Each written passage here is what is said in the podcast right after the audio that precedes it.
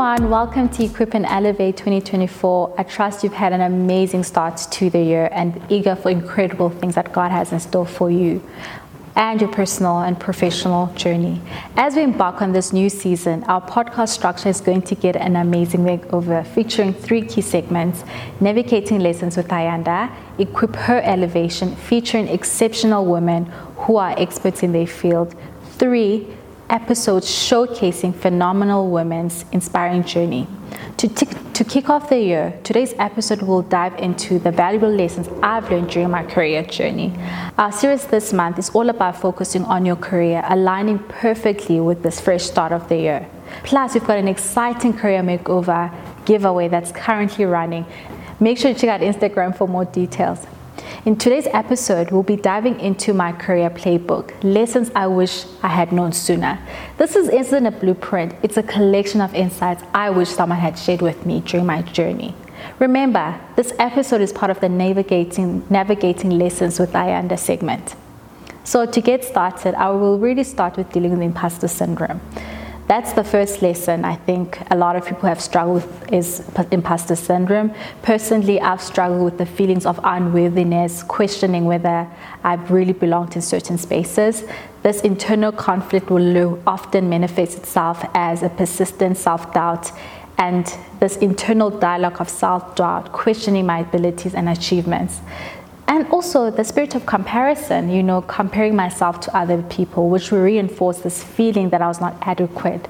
And this overemphasis on my mistake, I would also place excessive importance on failures and things that would lead back to the sense of unworthiness. And I think one of the things that I also struggled with is downplaying accomplishments. What I'll tend to do is I would attribute my success to external factors. So, dealing with imposter syndrome in my journey, I had to find a way to deal with it, and that's how I use that to turn to God. And that's the only way I navigated through these feelings. It wasn't an immediate fix, but rather it was a gradual process. Some of the things I learned was focusing on the promises God has for me, mainly that embracing that God equips those he calls, Jeremiah 1, verse 5. Having grace and forgiveness for myself, I had to embrace self compassion and move forward despite past mistake and not, not, and not being hard on myself. Another key thing I had to do was to renew my mind, applying the principle of renewing my mind, Romans 12, verse 2, by challenging those negative thoughts with God's truth. Oh, and lastly, recognizing that my skills are a gift from God. If you're in the same space and still dealing, remember that it's important to self reflect, challenge those negative thoughts, build self compassion and grace for yourself. You need to recognize and celebrate your achievements, acknowledge your personal growth, and understand that perfection is not a realistic standard. Another key thing in dealing with imposter syndrome is building your confidence, which is about understanding your identity in Christ and trusting God's plan for our lives. It's important to be self aware. I had to learn and understand my strengths and my weaknesses. In this way, I was able to reflect on accomplishments and the value that I bring to the table. You need to develop also a positive mindset which I know can really be, oh, develop a positive mindset. What does that mean? For me, it was choosing empowering thoughts and affirmation.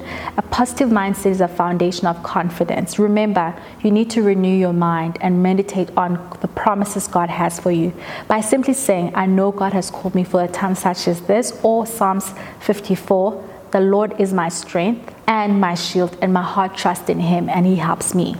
Lastly, be the best version of yourself.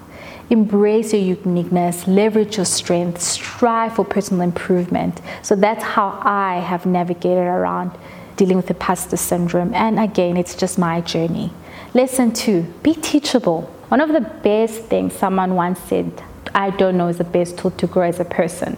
When I look back to my journey, I found myself in a very unique position where I was transitioning from being a lawyer and diving into operations and working as part of a team that was building a tech startup. Although I had a passion for creating things from ground up, I was well aware that there were numerous skills I needed to acquire. So, to bridge this gap, I actively sought out and consumed relevant materials, listening to podcasts that were relevant to my industry, doing short courses, generally, just generally upskilling. I had to learn to stay curious about my industry, my role, and the world around me. The more curious I was, the more I discovered and the more I grew.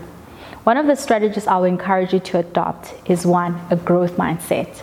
I had to adopt a growth mindset. I had to learn to approach my work with an eagerness to learn, adapt, and continuously improve. To foster growth mindset, I would recommend delving into deeper understanding of your work, of your industry. Regularly ask yourself, what can I still learn to ensure that I'm fulfilling my role and adding value to the company as a whole? This mindset shift not only positions you as a perpetual learner, but it propels your professional development, contributing to both personal and organizational growth. Another part of being teachable is constructive criticism. This is so important. It was very key in my journey, which, which involved learning to embrace constructive criticism, which was not something that was easy for me, but I, as I was still in the process of developing my self confidence. But to navigate this, I had to humble myself, acknowledging when I didn't know something, and learning from my mistakes, and were a crucial part of my personal and professional development or professional growth. Trust me, embracing constructive criticism is not always easy. However, viewing it as a stepping stone rather as an obstacle leads to self-improvement and you become more confident you know around you know learning about all these things. And I, I think the last one is really around being teachable is skill set in my journey, another pivotal step, step involved conducting a thorough self audit of my skills. If you find yourself in a very similar situation, take time to identify the areas where you lack proficiencies and strategically work towards filling those gaps. It's crucial to allocate dedicated time for continuous learning and development. Personally, what I did was I enrolled in different courses and I explored opportunities to upscale. There are numerous free resources and affordable short courses available, such as Udemy, if you aren't able to access the more traditional routes because they are not feasible financially. So I really hope that helps you in really understanding how you can be teachable. That's how I learned to work better and be teachable in a space where I did not know how to navigate as someone who came from law and now moving to a tech space that's not just tech but agri and tech in one. Lesson three, I would say one thing that I had to learn is to be prepared and take initiative. One valuable piece of advice from a partner emphasized a secret to do well in the workplace is preparation. I needed to learn the importance of being a master of my own material, and that was through preparation. In practical terms, this lesson translates into understanding the objectives before any presentation or task. It meant diving into the details and understanding the goals and expected outcomes to approach the work with clarity. And also, taking initiative is another key part in staying ahead of the task at hand. And proactively considering what are the next steps is so crucial. And you guys know I love Robin Sharma. So, through Robin Sharma's perspective, initiative is the currency for the ambitious. I came to understand, and I think a lot of my people I'm, I'm surrounded by, that waiting for learning opportunity is not enough. You need to actively seek them out because this demonstrates a commitment to growth, speaks volume about one's teachability think it's so key. I mean, I always remind myself that, listen, I work for God, not for anyone else.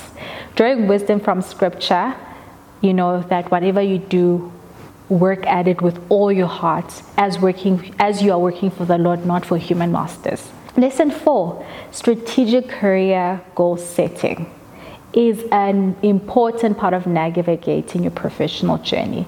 It's really about ensuring that your actions aren't just aimless, but purposefully leading you to the next phase.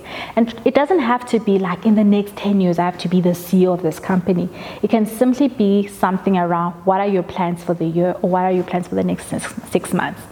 So make sure you clarify your vision. Don't just go with the wind. Clearly define where you want to go in your career.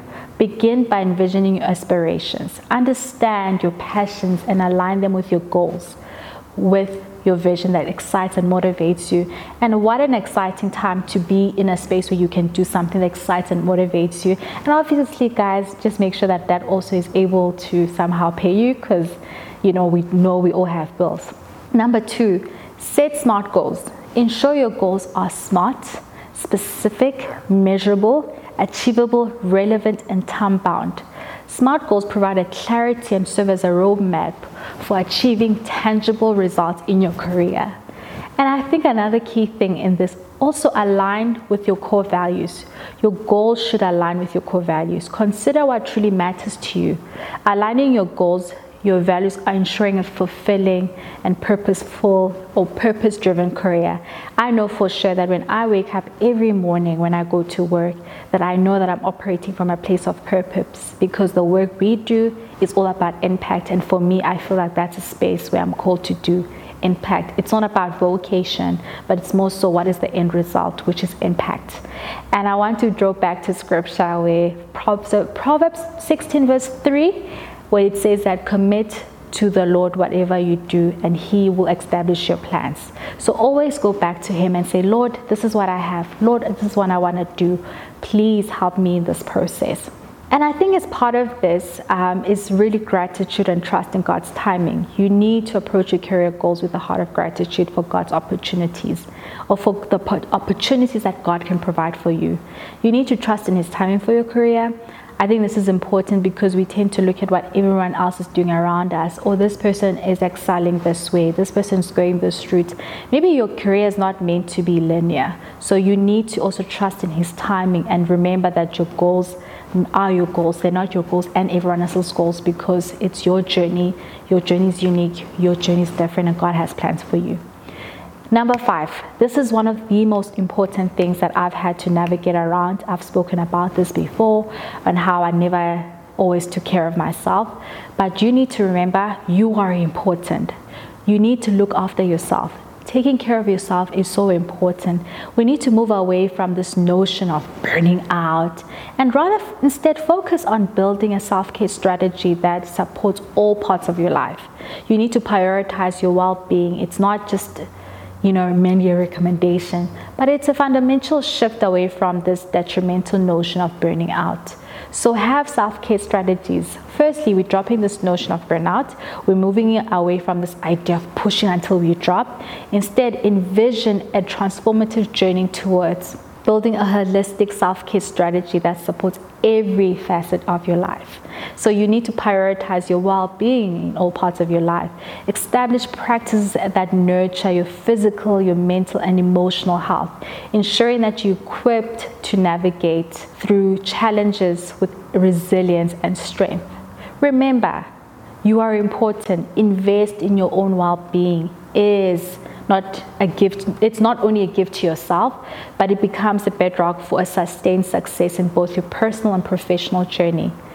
So, guys, those are my five lessons. I really hope that they were useful. I hope that you're able to sit there and say, oh, I can actually draw some stuff and take down and use that as a stepping stone or use that as a point of departure.